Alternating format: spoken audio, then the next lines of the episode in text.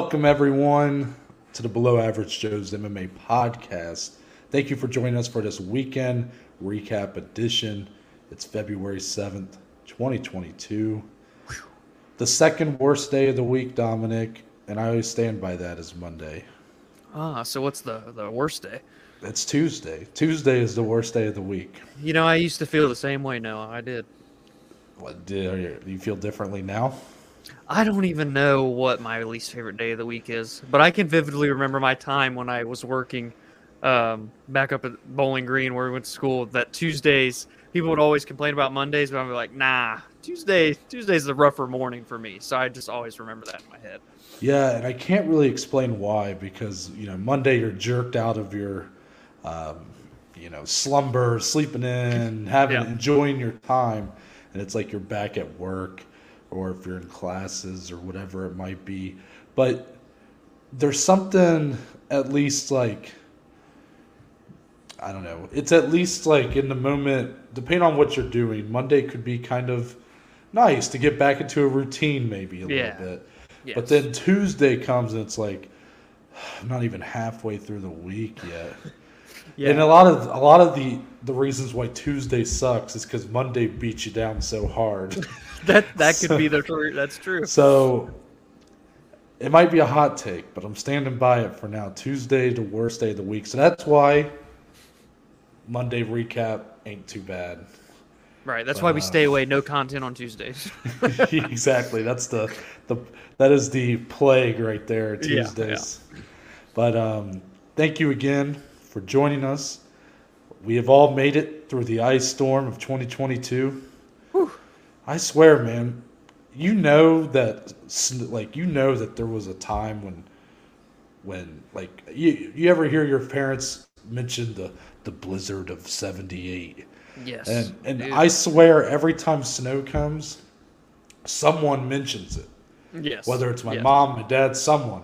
And it's always the blizzard of 1978. I'm like, my God. I'm like, what happened? Right. I'm like, what- it was so bad that everybody just remembers it. And every time snow comes, it's like that, that, that is the the 10, you know. Yes. So we made it through the ice storm of 2022. Dominic, I'm assuming that you were iced in for at least a day. Yes, I Um, was. How was the weekend? I know you were celebrating your sister's birthday. Uh, congratulations on making your way out. Uh, you you were in a uh, escape room. I saw. Oh yes. I, yes. Your mom's Facebook does sh- sh- always So exposes you. but uh, yeah, it, it was a great weekend, man.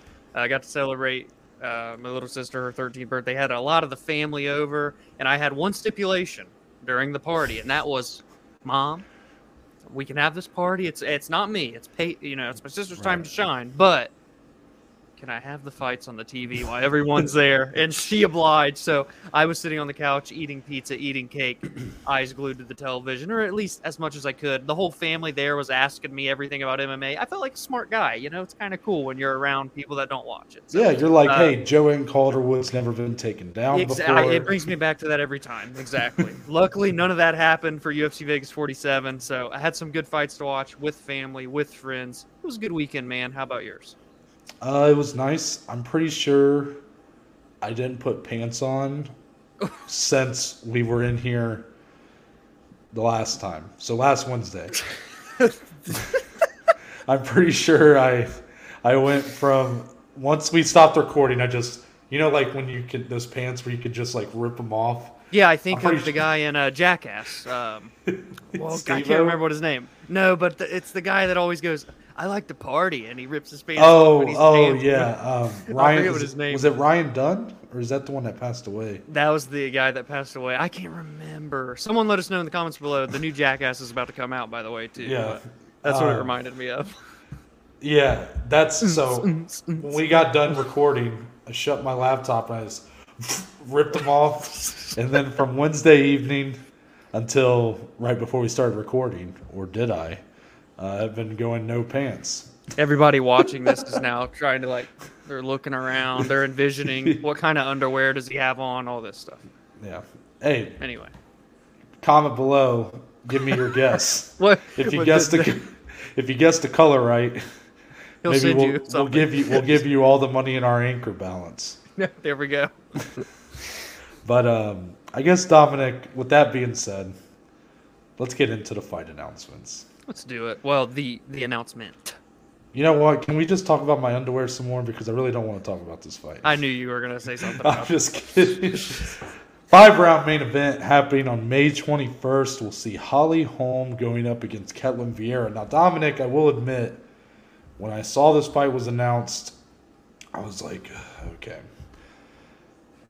Mostly because of the five round main event part. But Bantamweight got shaken up with Juliana Pena's win against Amanda Nunes.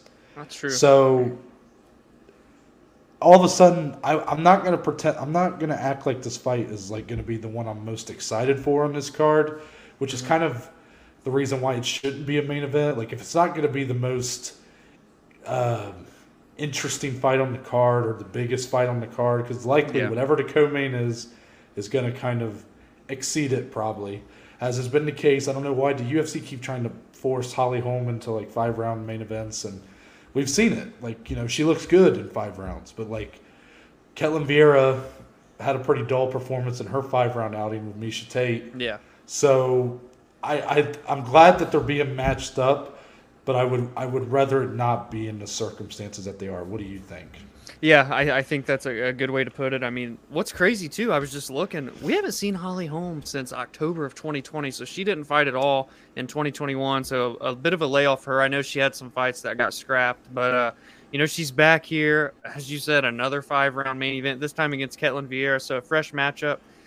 Uh, also, as you alluded to, Ketlin's performance against Miesha Tate, not the craziest. You know, there weren't a ton of big takeaways here, but if she can come in and beat Holly Holm, she's all of a sudden going to be catapulted into the top two in this division, potentially right there for a title shot for Holm. If she wins, is she going to get another title shot? So I, I don't know. It's just so odd in terms of like trying to match make for Holly, but she is on a two fight win streak. She could make it three here, and then it's just hard to kind of deny her, I guess, at the same time. I don't know. It depends on who the champion is, and now mm. that's not going to get answered for a while because we're going to talk about that. Yeah. But the rematch between Pena and Nunes is probably not going to happen till the fall. Yeah. So, Holly Holm, though, I will say, in her last main event, like you mentioned, October 2020, was a like renaissance performance for her Mm-hmm. against Irene Aldana. She looked fantastic. Aldana had been Yes. surging a lot. A lot of people were really interested to see how she would do, and Holly Holm just beat the brakes off her for five rounds. Yes. Didn't barely got touched in that fight. Second best performance I've seen from her outside of her title win. Exactly. So even though she has the long layoff, which could be a factor here, I think this is a tough fight for Ketlin Vieira. I mm-hmm. mean, Holly Holm. There's a reason why people are kind of tired of her, and that's because she is not good enough to beat Amanda Nunes. At least so we think. I mean, who knows now? Because Yeah. Uh, Amanda looked like a shell of herself against Juliana, but based off of what we've seen in their first encounter, she's not good enough to be a champion right now. Right. But she's basically good enough to beat everybody else in the division besides maybe Germaine de Randamie. yeah. So she's a gatekeeper, but she's gatekeeping literally the the challenging for a title spot.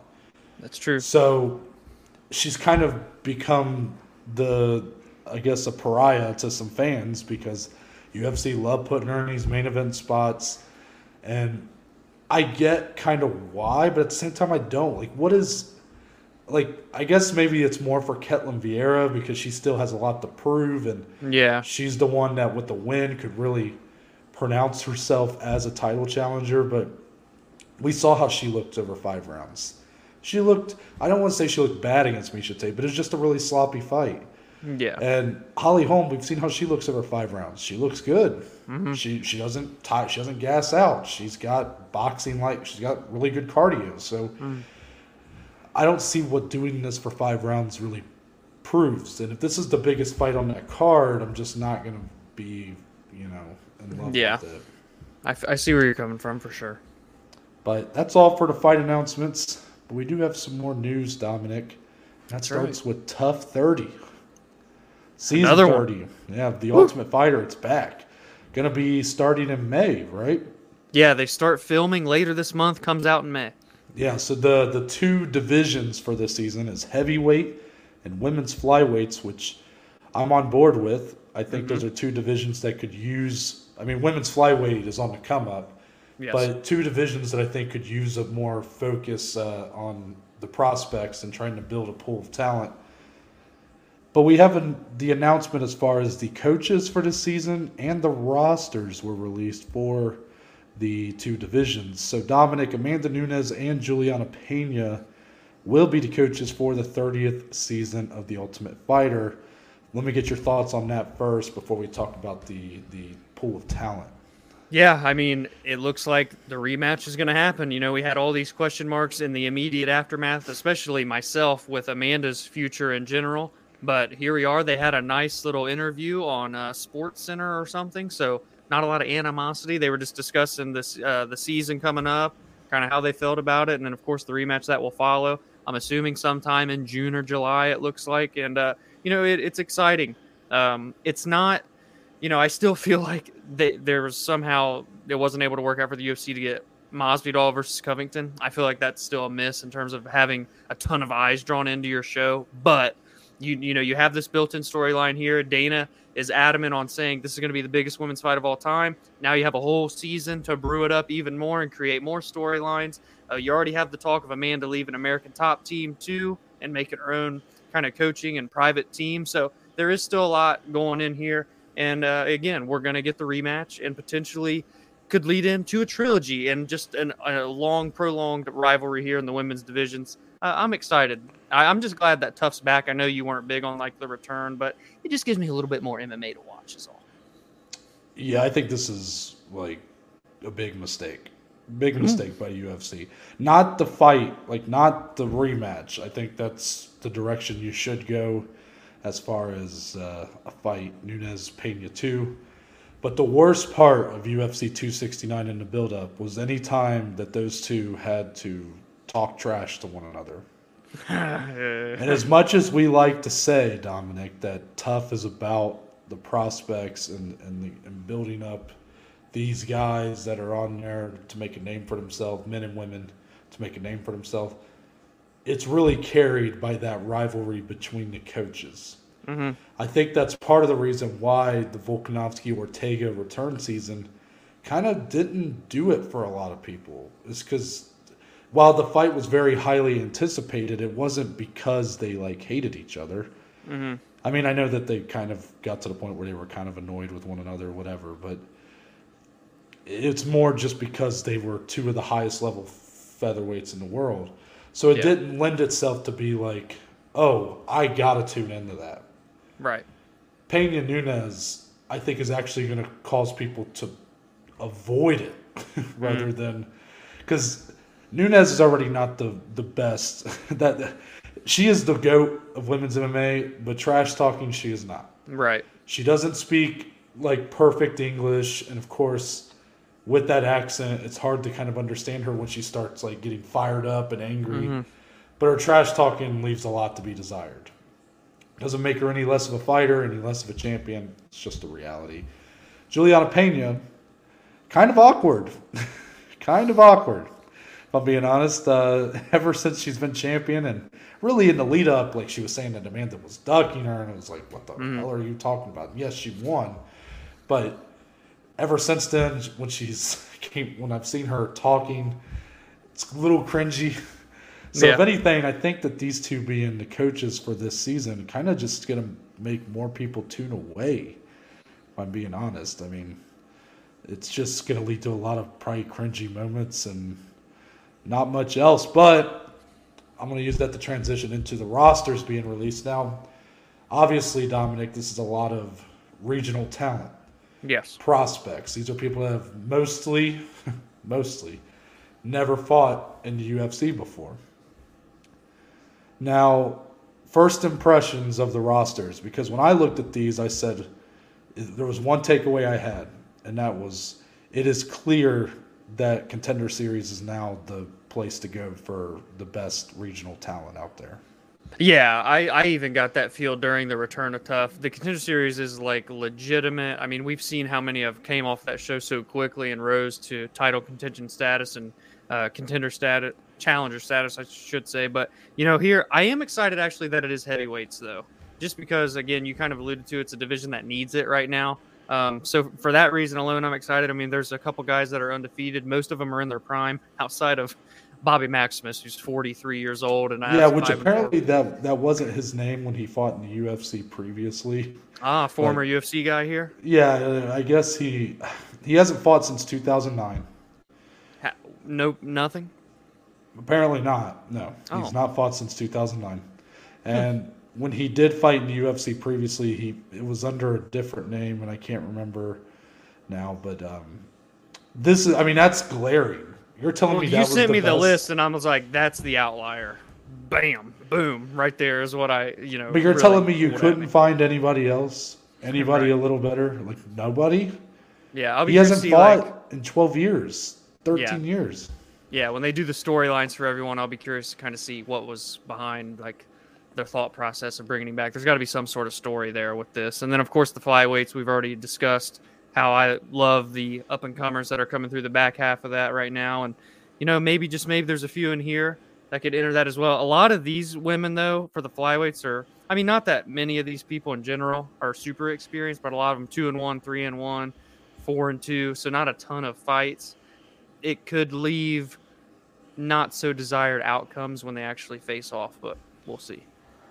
Yeah, I just I can't help but look at this and I'm like, at best you're gonna get someone who kind of fills out the the the curtain jerkers on the bottom of the prelims. I mean, I, I th- this was where it was like fully confirmed in my eyes that like TUF is not required viewing. It hasn't been for a mm-hmm. long time, but even when when they brought it back and we thought maybe they would change things up, to me it's very much like the most hardcore fans.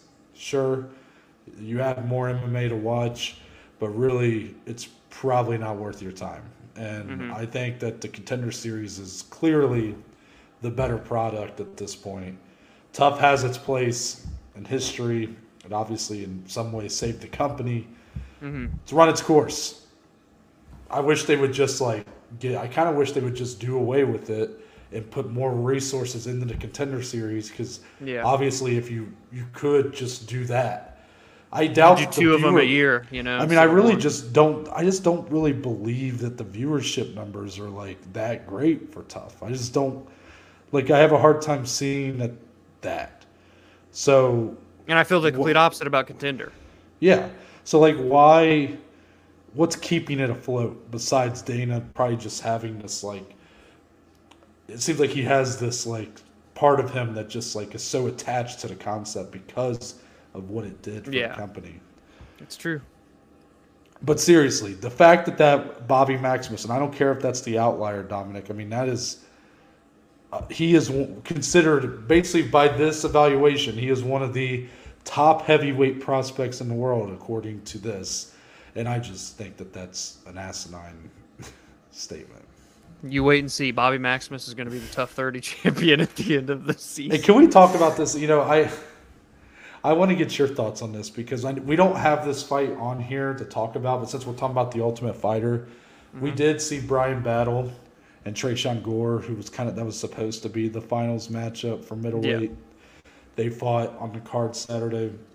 Battle got the win via decision. What did you think of him having his TUF trophy there?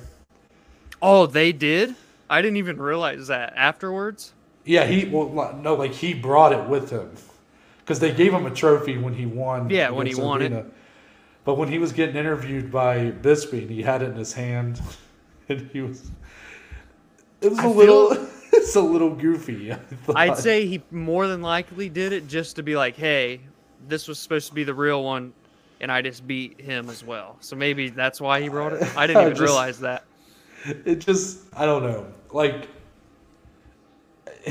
to me, it was, it, it, I felt like a, the fact, and, and I hate to sound like this because Brian Battle looked good, and you know maybe he does have a future in the UFC, but like I look at him and then like Ricky Turcios, who won the other division for mm-hmm. TUF, and it's like these guys would be like my tenth most interesting prospect from uh, the season of the contender.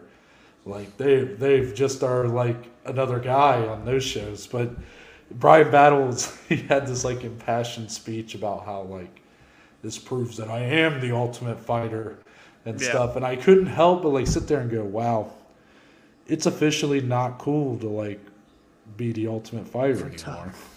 I speaking of Ricky, by the way, I need to see some more Ricky Turcios. Yeah, I agree. But um, let's move on. Jon Jones, as he's Who? to do. Oh, Oh, it's been a while, you oh know. wow, like Dominic. we ain't.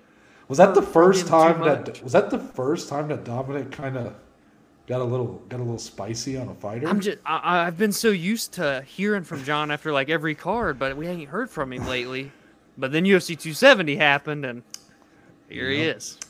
Yep, he has been tweeting a lot, and most recently took an interesting direction.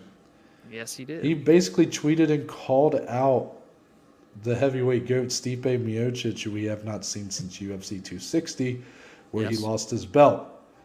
So Dominic, I'm I'm I'm wondering here. Francis Ngannou going to be out for a while, going to have knee surgery.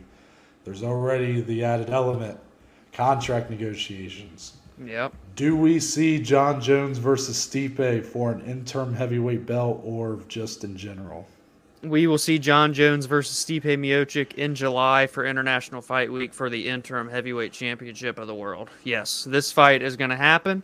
Uh, it's a it's a massive fight. It's you know you've got the former heavyweight champion in Stipe, the heavyweight goat. Jon Jones even said, "Who wants to see the heavyweight goat versus the light heavyweight goat?" There's so much that you could you know ride into this, uh, and then it's Jon Jones's debut at heavyweight that people have been waiting on for so long. It, it's a big fight. It's the return fight of Jon after what will be more than likely two and a half years. That's just my prediction, by the way. In July, it could be later than that.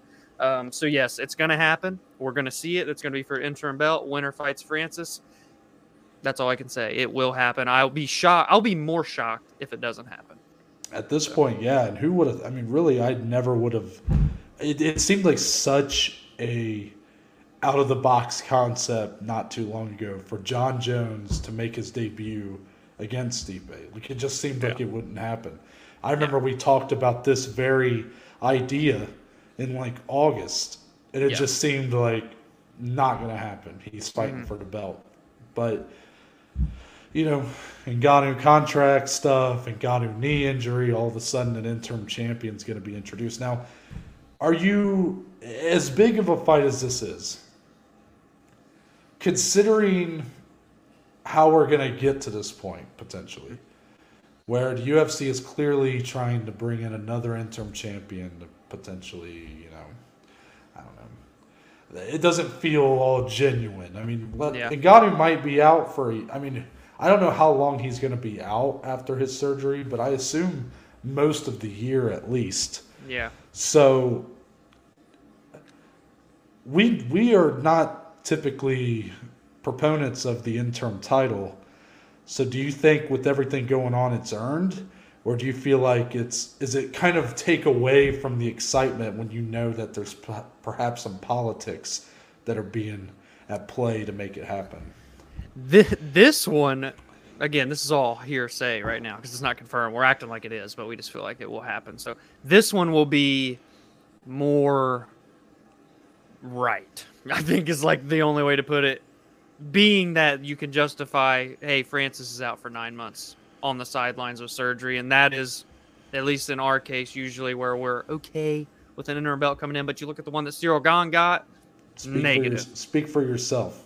Fair enough. But the one that uh, Ciryl Gane got was god awful. Uh, we hated Yeah. everything about that. So, uh, you know, when there's an injury, when your champion's on the sideline for nine months, I understand putting an interim uh, belt on the line. It's going to make the fight better because you can promote that there's a championship on the line.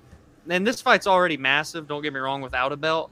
But I just, you're not going to headline a pay per view with Jon Jones versus Stipe with nothing on the line either. So, Yeah, realistically, you're right. I mean, that's why. I mean, that's not why exactly, but you, if you do this fight, there should be gold on the line. Yeah, and either way, like an interim belt at the end of the day is a number one contender spot. Yeah, that's why I don't like it though. Like, I get it that that's like maybe I just shouldn't be that bothered by it. but you know how I feel, Dominic. I that's why I said speak for because I'm like probably the least interim belt guy there is. Yeah. Like, of course, I hated the one that got introduced for Gane Lewis, but I don't like him like at all. I said the only way is like you have a long-standing champion who, you know, I was talking about Anderson Silva in his prime, GSP in his prime.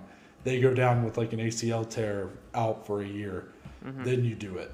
Here, I mean, you're kind of hitting that spot where again, I understand the behind-the-scenes stuff pretty much makes it likely that we won't see Ngannou until the beginning of next year at least.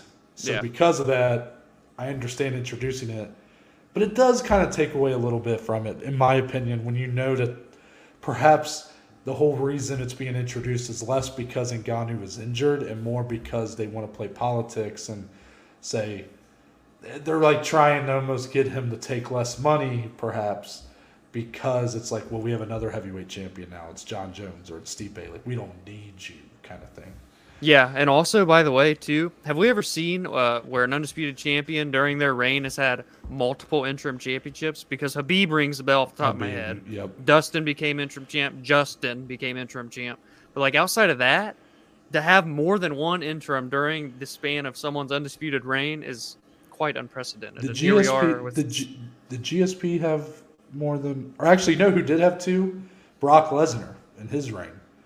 Did he really? Mir, Frank Mir was an interim champion, and Shane Carwin, I believe. and Brock's reign wasn't even that long. That's what's it, I mean- and something about the heavyweights, I guess. It's kind of lining up with where Ngannou is at this point. Yeah. I mean, but I'm pretty sure Lesnar had two. And then it was the weird thing. Lesnar kind of had more than that because, if I remember right, because Randy Couture is who he beat for the belt, and Randy Yeah. Couture was also involved in a lot of contract disputes with the UFC. They had brought in an interim belt when Randy was still champion, and I believe Big Nog Nogueira won it from Tim against Tim Sylvia. Mm-hmm. And then I think they had him defend it. Defend an interim? Yes. Damn. And I can't remember if he lost it to Mir, and that's how Mir got an interim title. So it was like Brock beat Randy for the undisputed title, but you they also like the month before that had Mir fight Nogueira for the interim heavyweight Interim title. title. so like Mir still had a interim title when you had an undisputed champion. Yeah. I, if I might be off on some of those details, but it's it's almost so messy that it feels like it's true because you got someone like Brock Lesnar involved. Yeah, that's also very true. and then here we are in 2022, 13 years later, and we're in the same boat. Yeah. But uh, again, it's a big fight. Like it's Oh, one yeah. of the biggest fights you can do. So I'm not gonna pretend like I'm not gonna be excited for it. We're we're we're fans at the end of the day. Yes. We love we would love nothing more to drown out everything on the outside and just focus Mm-hmm. on what happens in the cage. And we try to. Yeah, and that didn't- fight in itself is. I think we do a better job at that than than a lot of people. Yeah. But it's just hard because I'm, you know, Ngannou is a guy that I feel like has earned our support. Right. It's hard to not feel for him a little bit here, but. I'm And you fan, do have man. to, and it just makes me wonder. I can't help sitting here during this discussion and think, okay, had Francis won that fight the same way against Ciryl Gane uh, back in January, but there was no knee injury, what what would we do? Do you think we would just see Francis and Jon, or do you think there would still be some? I mean, because obviously the contract talks are still there, regardless of a knee injury. you know? So apparently, what I think, and I, and this might change from what I said post 270, because at that time, like we kind of knew Ngannou had a knee injury, but we didn't know how long he was going to be out for. I don't think. yeah, I'm pretty sure I said I thought by the fall they would work it out, but based off the contract, he's under contract until basically January 2023 yeah, whether he defends again or not. So I think you probably see you won't see him again until at least then. yeah, Because I think he's going to use that to try to be like, well, now I'm a free man, I'm a free agent, yeah, and then that's going to you know test his market value, see what he can get. UFC is going to have to try to you know compete against other entities to retain his services. So because of that, it's almost like injury or no injury, you almost have to do We've- this interim belt. I Yeah. guess I don't Yeah. know. I, it's it's going to get very interesting. I still think, I still believe that by the end of all this messiness and politics, I still believe Ngannou will stay with the UFC and will remain the heavyweight champion. It just sucks that like it sucks to sit here in February, the first week of February, and Yeah. know that we're probably not going to have a clear dis- like direction on this heavyweight division until like at least Another year. next year. yeah, it sucks. But, let's move on to the with with that somber note. Let's move on to the Yeah. regional showcase. LFA 123 was Mm. what we watched this week, Dominic. The third time we featured LFA on the show. They're a mainstay. I mean, let's be honest. They're the biggest of the smallest. they're the like biggest. that. Yeah, they're the Can we get that on a shirt? the LFA, you can have it. Just you know, give me like five cents for every shirt or something. you know? Yes, yes. out of the regional promotions, they are like the premier organization. Especially in terms of like feeding talent to the UFC. Yeah, they have a clear, you know, relationship with the UFC. They're on Fight Pass, all that. Uh, and Dominic, actually, oh, Hold on. yeah, go ahead. While we were on that note, I just had to say because I heard it on the broadcast. Be, well, you know, like we said, it's the premier. They send a lot of people to the UFC. I think they said over 260 fighters from the LFA circuit since it started uh, have went to the UFC. So then there's just a little bit more background on it. There you go. That's a lot. I mean, that's That's a shit ton of fighters. because the LFA's. I don't know. What It used to be RFA, Yeah, it used to be RFA. and then LFC bought them, and now it's LFA. I think Yeah, something so like that. If it counts both organ, all the it the counts- umbrella. So if it's 260 across both, then I'm pretty sure that dates back to like 2005 or four. I might be wrong on that, but Mm-hmm. I mean that's a lot of people. Yes, yes. But now, But- No title fight for this one, but we did get to see some really high level prospects in this on this card, Dominic. But as I always do, I'm just going to open the floor to you and say what stood out to you, good or bad, from LFA 123. Uh, well, I have to start, of course, with we always. I feel like we always analyze the production, but we've talked about the production side of LFA already. It's great, top tier. But the commentary booth this time around, Laura Sanko, Anthony Smith on the call. I loved it. Noah and I talked about this off recording, and we couldn't help but feel that it, maybe they're they're warming them up, right? Them both. They haven't made their commentary debut in the UFC. They've done like pre-fight and post-fight shows. Uh, Laura does the uh, weigh-in shows on the pay-per-view days. And She's done the Contender Series. series. So now it's like okay, because I they're both fantastic. I love listening to Anthony Smith talk. Laura Sanko's incredible at analyzing fights as they happen. Let's tune them up, right? Shawn Michaels tuning up the band, and then hopefully this year we see them both on the commentary team. So they did amazing.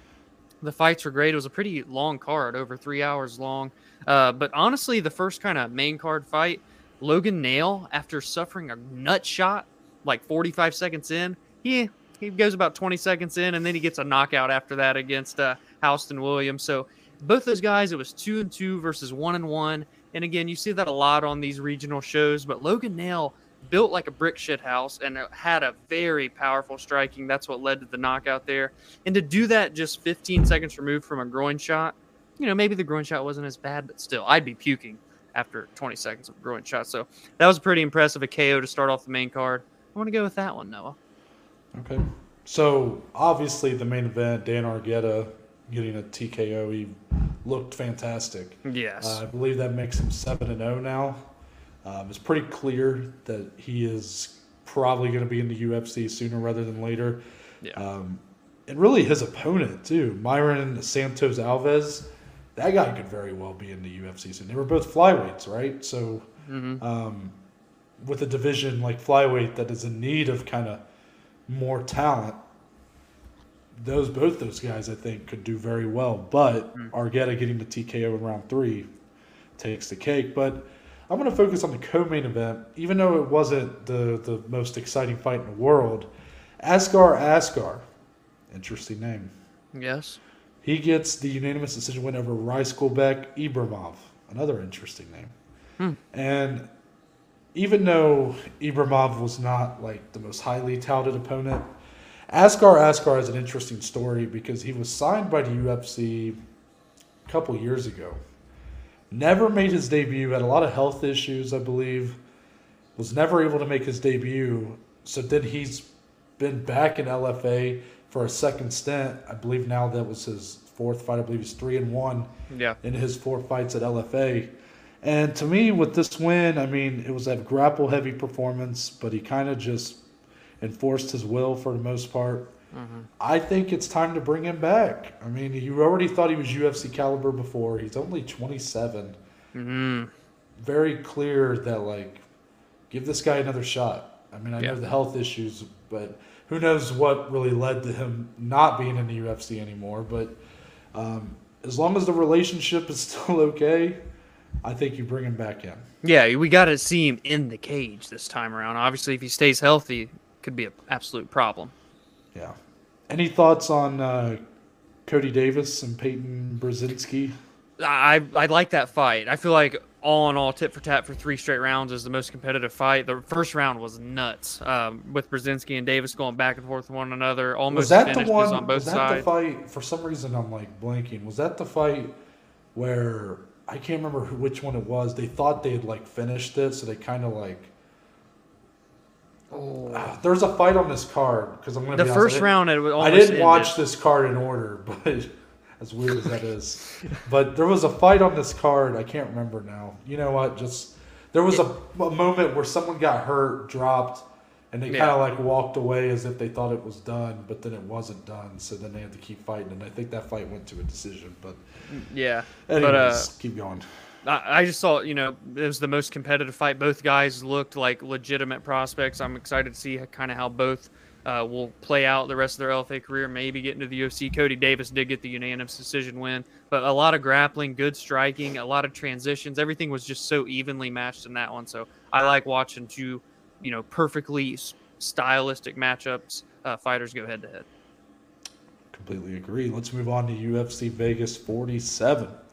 Here we are. The main event, Sean Strickland remains undefeated at middleweight. And he put up a pretty perfect performance here. He he does get the win over Jack Hermansson via Not split according decision. to Sal D'Amato. So it was a split decision. We'll get into that. But I guess before we talk about that, Dominic, um, Sean Strickland's obviously kind of made a name for himself as of late, more so for kind of his character yeah. out of the cage, a, a, a character he is truly. Um, has said some very interesting things. He's really people are just now kind of becoming aware of like this guy, Yeah. and I think because of that, he was talking a lot of talk in the lead up how he was going to kill Jack Hermansson. He's, you know, he says these things. He already kind of is going, you know, you saw the hype stuff. He's trying to build himself as like a villain, you know, and and when you see him on Twitter and stuff, he talks about how he's almost like a, he has like these serial killer thoughts and shit. Yeah. So I mean, it's really Yeah. weird, really dark.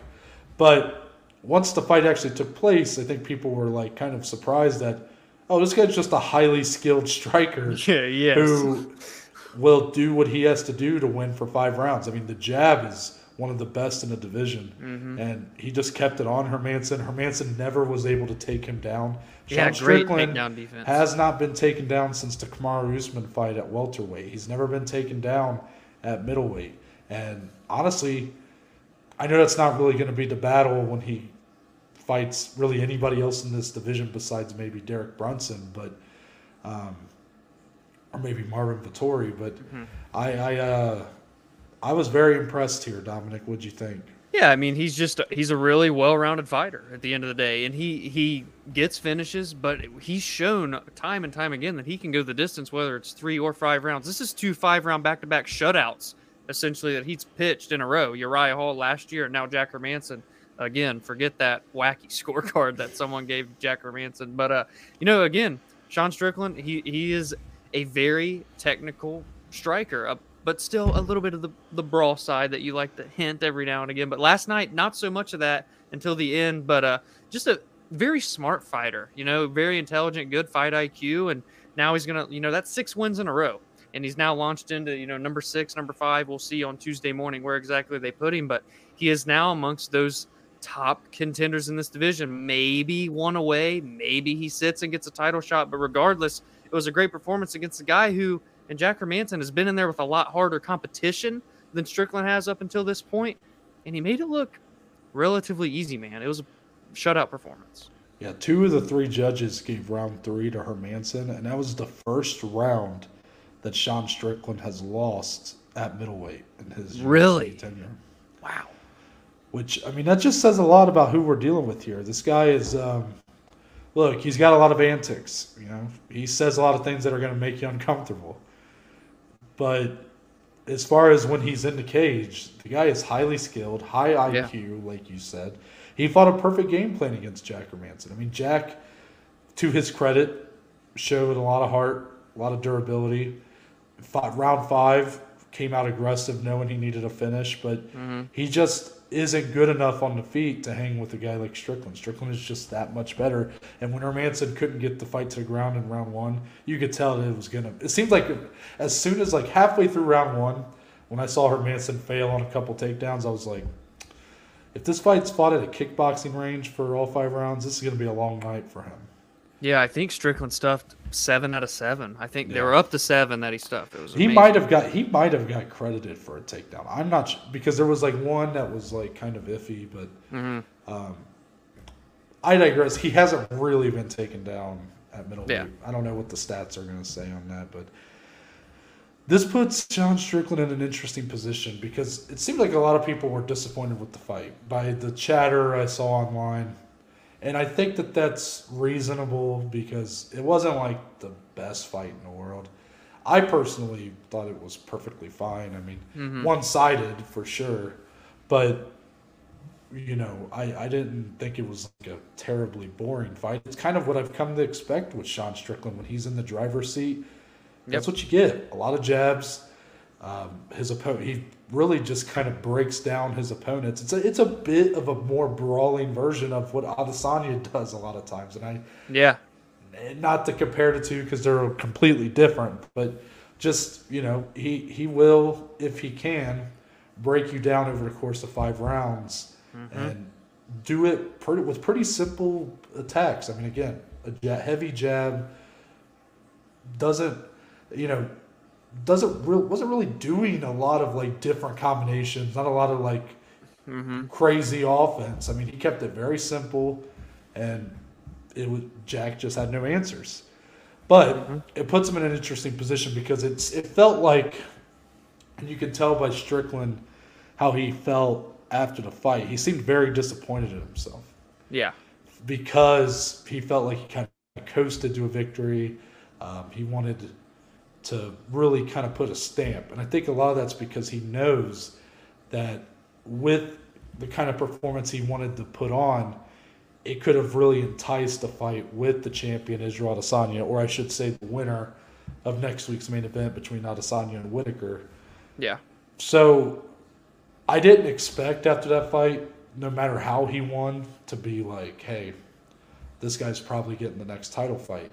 But Dominic, based off the performance, based off the fight, did it improve or did it did it just reaffirm in your eyes like no, Cannonier or Brunson is getting the next title fight, like based off of what you saw on Saturday? Yeah, so as good as a performance as it was, which again was damn near perfect almost, I still feel Cannonier Brunson, the winner of that, is going to get uh, the winner of Izzy Whittaker, unless Whittaker wins and they do a trilogy again. We'll worry about that next week on UFC 271. But um, I do feel that Strickland is one more win away from a title fight, and I can't help but be a bit intrigued to envision Adesanya versus Strickland. You know what I mean? I mean, you kind of talked about how they're they're both willing to pick opponents apart with their striking over the course of five rounds, and if a finish comes, it comes, but they don't rush it at all. Neither one of them, but they still fight so differently. You know, Sean's a relatively tall, long, lanky guy as well. I think that'd be a fun fight. Strickland just is a guy that can cause problems for everyone ahead of him still in this division. And beating a guy like Jack Hermansson, who is super well rounded, who is a good grappler, um, said a lot for where he stands and where he can be, you know, by the end of 2022, which could be across the cage from a champion. So a great performance. Um, but again, I'm going to go Cannonier Brunson winner should get the title fight first. Strickland one more win, and he's in as well. I would agree that the winner of that fight next Saturday should be next, regardless of if it's Cannonier or Brunson. But we talked about this off recording. I kind of have this theory right now that I think Sean Strickland might be in a better place than people think in terms of maybe he did secure himself a potential title shot. And, and let me explain why. It does depend on who wins next Saturday, Yeah. both in the title fight and in that uh, Yeah. bout between Brunson and Cannonier. But let's say Izzy wins. I think most are kind of expecting that. I don't know. Maybe there is a lot of pe- people thinking Whittaker. But let's say Izzy wins just because he is the champion right now. If Cannonier wins, I think there's no chance Strickland gets the next title fight. I think Izzy has said previously Yes. he wanted to fight Cannonier, and I think Cannonier now is back in a position to where he wins this. If Izzy wins, I think that's the fight you do next. But if Brunson wins, it's interesting because again, I think Brunson would have earned it. I mean, that's what five in a row for him. Um, he dominated guys like Darren Till and Edmen Shahbazyan, and uh, potentially we'll see what he does if, if he were to beat Cannonier. But um, he does look much improved from the guy who, you know, was a bit of a 500 fighter five years ago. Unfortunately for him, though, he, he kind of his last loss was to Israel Adesanya. Yep. Adesanya on his rise. Really, Brunson was kind of the the the guy that was um, what do you call Talking it? Trash and well, he was he was the one that was kind of fed to the beast that was Adesanya on his rise. Um, that was Adesanya's kind of like welcome to the, the welcome to the big time. You know, it was his Yep. big moment to shine. So because of that, and it, even though it was like four years ago now, three and a half years ago, I think it's still people don't look at that matchup and think that it's it's going to go any different a second time.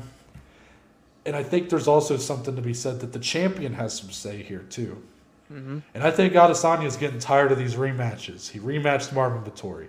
He's rematching Robert Whittaker. He seems very clearly tired of doing rematches. He wants guys that he hasn't fought before to step up. Mhm. So if Brunson wins, I actually think that there's a chance, a good chance, that if Izzy wants it, Sean Strickland would be the next guy for the title fight. And to even reaffirm that or double down on that, Sean Strickland and Izzy are represented by the same gentleman who said on Strickland's behalf that he felt like the biggest thing for him that, um, or the biggest, um, I guess, benefit for Sean Strickland in the place he's in is that he is a fresh matchup, which to me says he knows that because he represents Izzy and that he knows what Izzy wants. So if that's truly what Izzy's looking for, I think there's a decent chance Sean Strickland's the next guy. Now, if Brunson goes out there and puts on like a beating on Cannonier, you know, highlight reel performance Yeah. or something, kind of does to him what he did to even Darren Till, maybe. It's going to be hard to deny him at that point. But if it's a bit of a dull fight, and I know Strickland had a dull fight, but if if, if it's not one that again doesn't really put a stamp and says my title fight next, and then you leave it up to the champion to kind of pick who he wants, I think Sean Strickland might get it over him. I really do. I like that.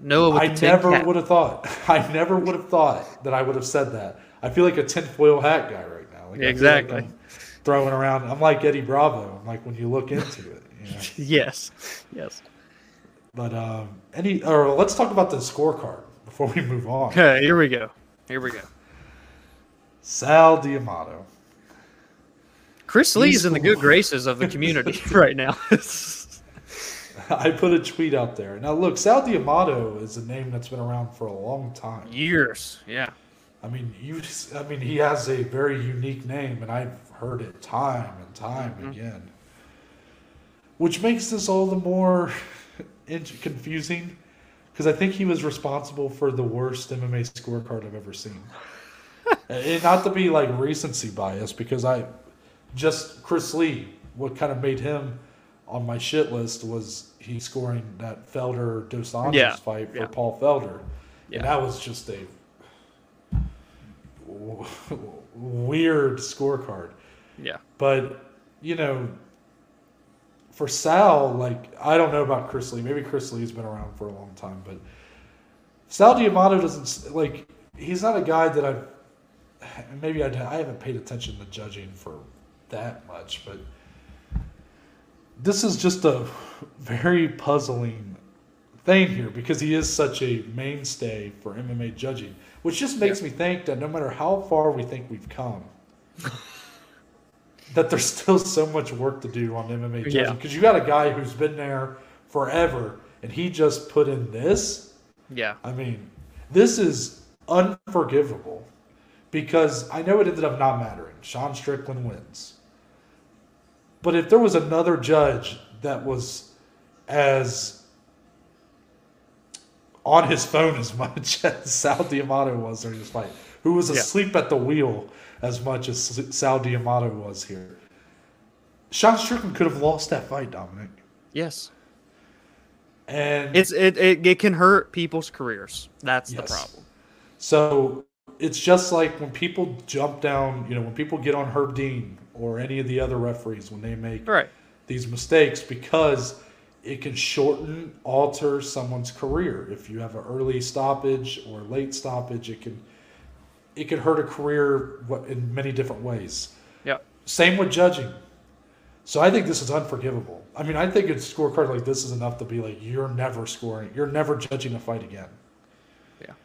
I don't know how that works. I don't know how, like, again, I know the state commission is the one who brings these judges in. These aren't, the UFC do not hire these people. So I know that, like, it's not the UFC's fault. But how is this, at this point, how are we still having scorecards like this? Yeah. Like, it's I one get thing. it. Okay, just go ahead. I was just gonna say there's a, this was a card where we had two other where there were three total split decisions, but the two other ones were like much more competitive and more understanding to get a split out of. And I didn't even think one of those two shouldn't have had a split. But regardless, there were two other splits and they made more sense. This one, absolutely no way did Hermansson get three of these rounds. And it's just uh, it's crazy to me that like you said, this is still happening this far in. And for Sal D'Amato, let's take a vacation, let's take a break. I think when Chris Lee made that scorecard, we said, "Hey, take a break. We need him away for a little bit. Um, go back to some classes, go back to read some books. I don't know. Me and Noah, if we we can step in and judge, I think we would do better than what this one was. So again, when it comes to hindering a fighter's career, their earnings, uh, their potential to grow and move up forward in this sport. I mean, we're talking Strickland's on his way to a title shot. If he loses, it fucks that all up. So uh, that's where it's a really big problem for me. And uh, I know everything can't be perfect. I get that. Not every judge can be perfect and whatnot.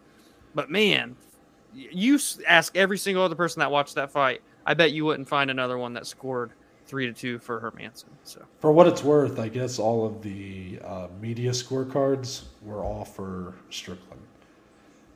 That would have been awkward if one of them did it and I just said that big statement. But no, I, I mean, for what it's worth, not that I necessarily put a ton of stock on other, Yeah. you know, MMA media scorecards, but I, you've seen it, right? Like you've seen those where um, certain websites will post them all. Like yes. when you look at like GSP Johnny Hendricks, and it was like Hendricks all the way down, and then you had like two or three people at the bottom that scored it for GSP.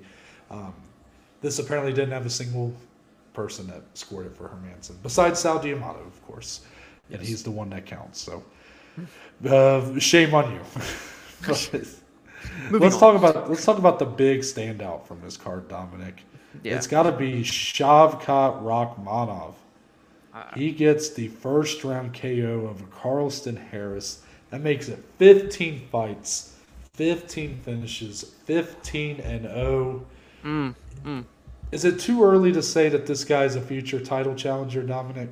Not one bit, my friend, because he has shown absolutely zero weakness when he stepped into that UFC octagon. What it was one thing to start out 2 0 against the competition that he had, but to do this against Carlston Harris, who was on a five fight tear, all via finish, 17 4 record, well rounded, he makes it look so easy, Noah. He makes it look so easy uh, does Rakhmonov, man. What a, he, again, like you said, biggest performance, biggest highlight uh, of the card, and honestly, the biggest, the most standout performance of the year through three cards so far. I mean, this kid's unreal, a future title contender to say the least.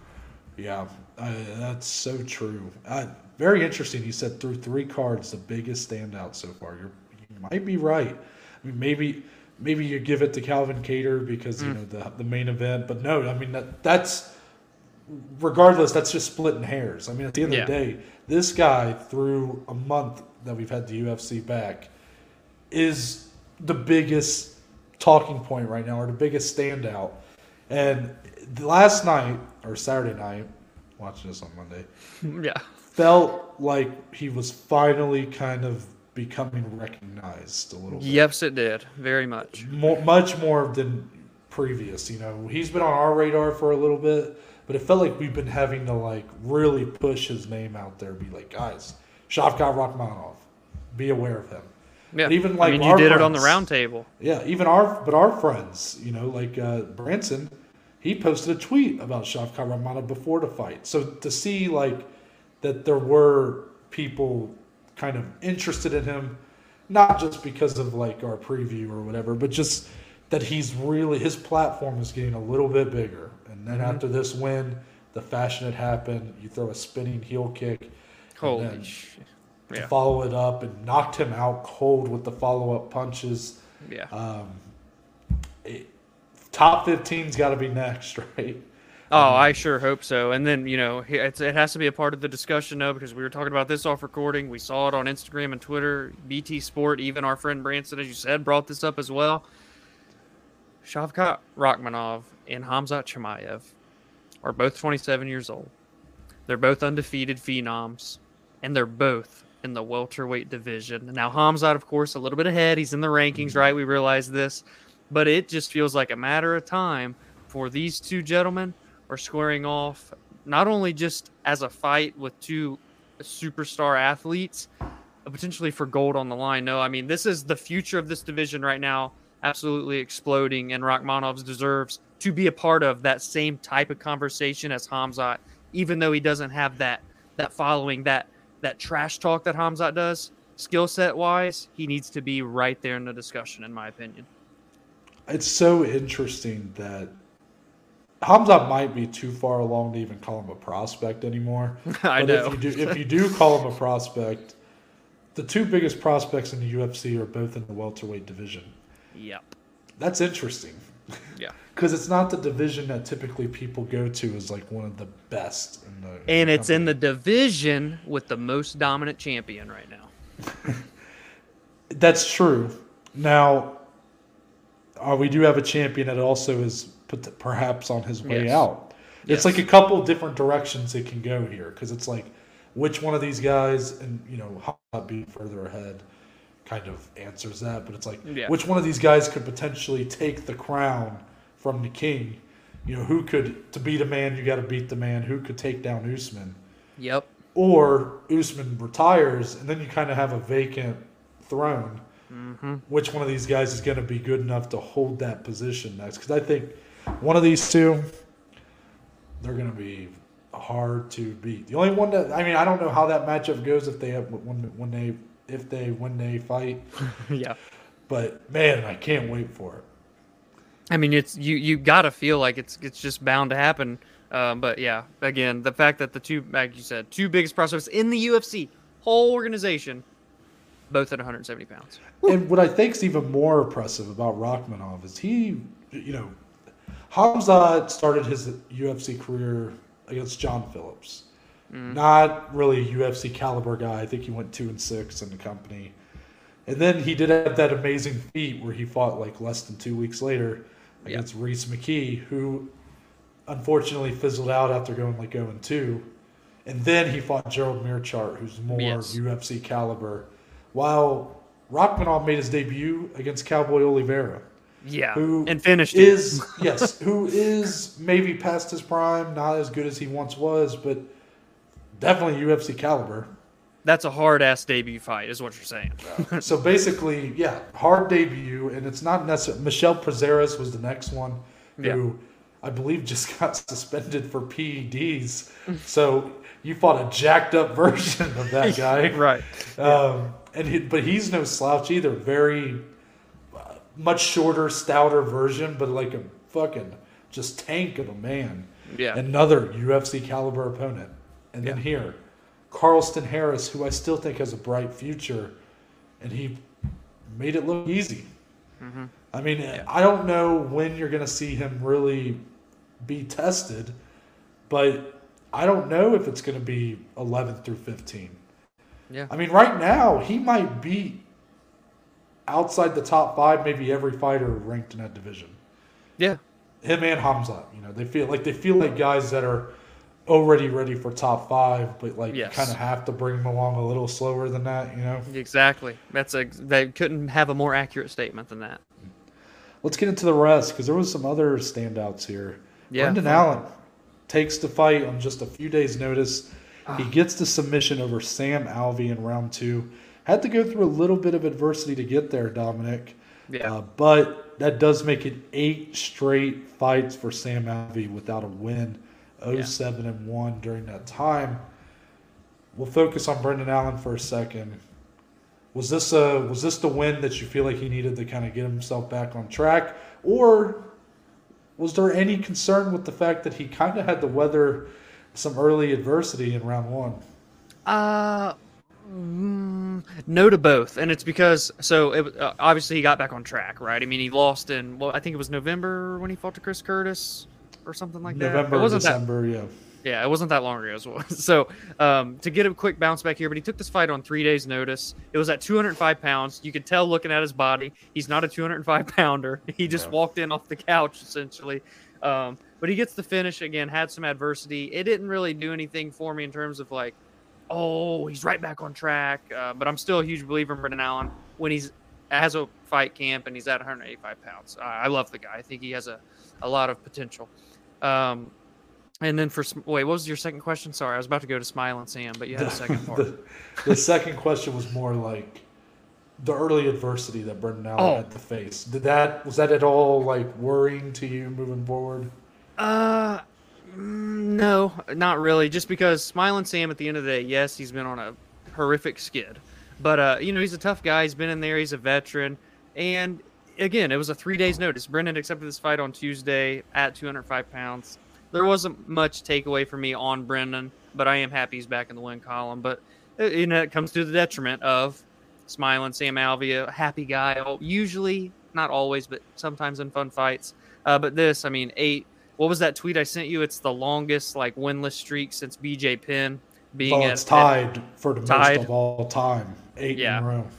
So, uh, you know, I still, for some reason, going into this fight too, I was amazed that he's still only 35 years old. So it's not like he's, you know, can't fight anymore. But the end of the road, probably for the UFC, at least that's what I would think. I don't see how you can really justify him being in there. I know he's a veteran. I know he's willing to fight whoever, wherever.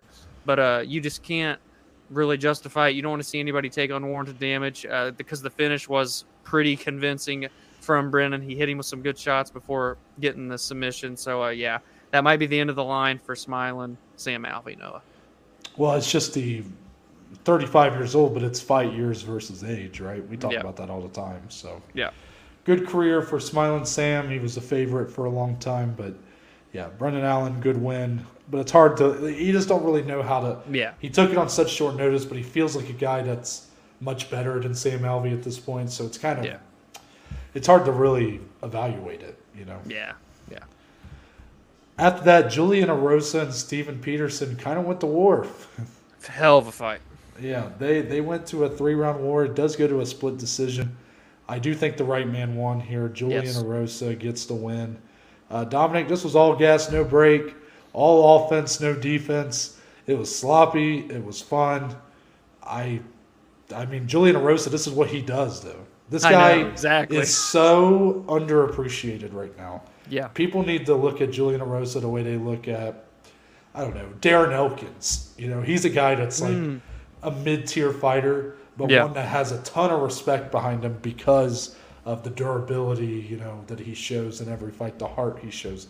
Julian Erosa don't have a lick of defense, But man, is he just so fun and is he so wild with his offense that every fight you don't know what's going to happen. This guy gets finished all the time. He finishes fights all the time. Yeah. And here against Steven Peterson, who might have the worst chest tattoo I've ever seen.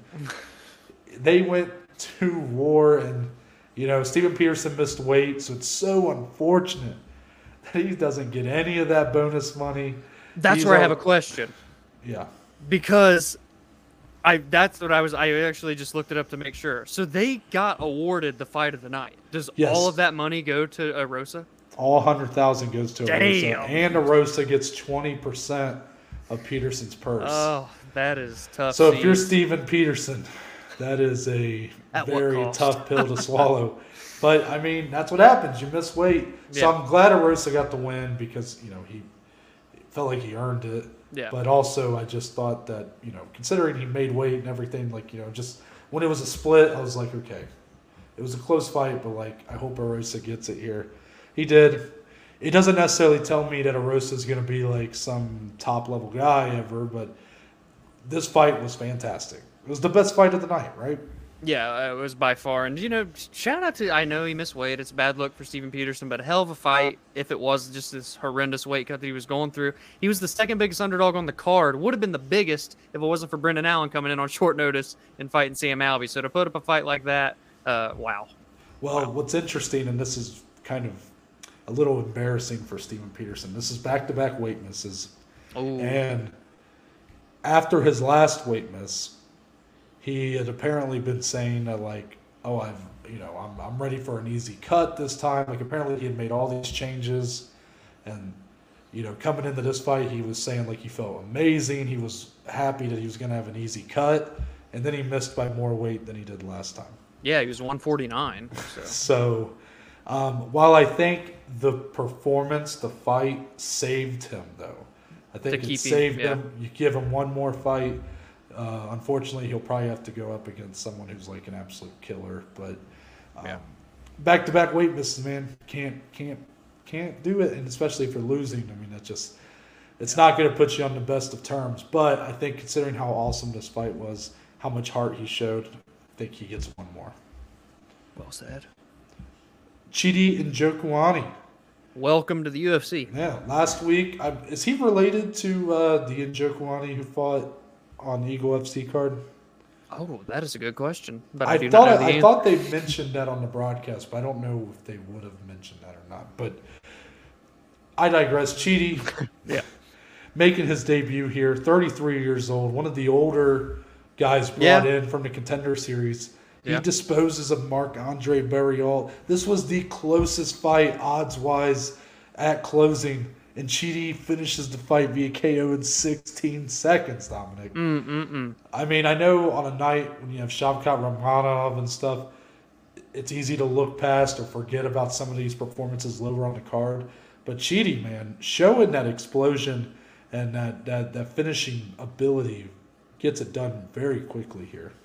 Oh yeah, it was the second fastest UFC debut uh, in the history of the company, behind Terrence McKinney, who had a seven-second knockout last year. Chidi Njokuani. Hey, Dana even said, "If you don't know now, you know." And then he tweeted, "Now you know." So we love these contender series guys. At 33, he's right on the end of his prime. But to put a performance up like this against Marc Andre, who's been in there and had some wars, a veteran of the game, and puts him away with a powerful, long, uh, straight uh, right hand was just it was a vicious uh, UFC debut and hopefully a quick turnaround. I can't wait to see Chidi back in there. If I'm being honest. Yeah, he's qu- just going to mention, put him on. I put him on my sheet for newcomer of the year. He's on there now. He's on there. So That's it. will he be now- there? Right? But now the expectation yes. Yes. I need to see more of that. Yes. So so far, contender series guys are on my list: Jack Della Maddalena, Chidi Njokuani, and Jailton Almeida. the big debuts so far this year for, through three events, huh? Yeah. Wow. So Almeida gets the TKO in the first round over Danilo Marques. I thought this was a tough draw for his first matchup. Yeah. I mean, Danilo is a is a good fighter, but man, Almeida, Dominated. this was so impressive. Yes. You know, again, I feel like I could say a lot of the same things I said about Chidi here, where yes, it kind of got overshadowed by some of the performances later on, specifically Shavkat Mm-hmm. Rakhmonov, but I, not by as much as you would think. Like in my Yeah. eyes, like this was, you know, you could potentially make an argument that Almeida was the the biggest standout of the night if you really wanted to. I mean, I'm not going to go that far, but I'm just saying that he really dominated a tough opponent here and made it look easy. And this guy is kind of scary. He's he's built really well for this division. His skill level's really refined, and um, he's explosive. He's big. He's strong. I mean, he's a problem. I mean, you took. I, I can't say no more. There it is. But that's going to wrap it up for this edition of the weekend recap. Let us know your thoughts on all the fights that took place at UFC Vegas 47. Uh, what's next for the winners? What's next for the losers? Uh, to give us your thoughts about the Ultimate Fighter season 30, the coaches, the rosters. Are you going to tune in? Is this going to make you not? You know, let me know because I know me and Dominic are kind of on opposite ends there. Dominic's going to be watching. I probably won't. Maybe I will. I don't know, but probably not. I'll keep you updated. Don't worry. But uh, we'll let you know how to leave those thoughts. You could comment Oh. down below if you're watching on YouTube, but there's also another way that you can do that. But until uh, we will actually be back on Wednesday, three episode week. Mm-hmm. We figured pay per view week. Let's bring it. The Reddit Go big or go home. Yep. Mhm. So Reddit Roundtable coming on Wednesday. I'm actually really excited. I think we have a good batch of questions for this episode, so I'm excited about that. But if you want to have your question featured, leave a voice message, or again, you can comment these questions on YouTube. Uh, you can leave them on Spotify. There's a Yep. section now to leave questions. We can feature it on the Reddit Roundtable, and uh, make sure to do that though before Tuesday. Depending on when we record. Anyways, yeah, preferably by Tuesday though. Yeah. But then we'll be back on Friday, weekend preview, UFC 271, Adesanya versus Whittaker 2. Till then, Dominic, tell the good people where they can find you on social media. Find me on Twitter, on Instagram at DCLE14. More importantly, go follow, go engage, and go interact with the podcast with us on Twitter, on Instagram at BAJ underscore MMA podcast. And as for me, you can find me on Twitter, Instagram at ntbaker underscore. If you go to the link in my bio, there is a link that'll take you to a link tree, mm-hmm. which presents you a list of links to all the platforms the podcast on, along with Uh, the uh, social media platforms. Wait. which includes but is not limited to Uh, uh, uh, Twitter, Instagram, and Spotify, Google, Apple Podcasts. the Nope. Twitter, the Instagram, the YouTube channel, and Spotify, Ah. Google, and Apple Podcast. It's all on there. I was close though, you know. And there's a couple Uh. links for today's sponsor. Anchor. Shout out to Anchor. First, leaving a voice message. If you'd like to have your question featured on the show, if you'd like to have your voice featured on the show, make sure to use that link. You have up to 60 seconds. You can tell us anything you want question, comment, your predictions, whatever it might be. We'll feature it here and we'll give our response to it. And also, there's a link on there if you want to become a supporter of the podcast. Any and all support is appreciated as always. But um, that's it. We're out. And we'll see y'all on Wednesday.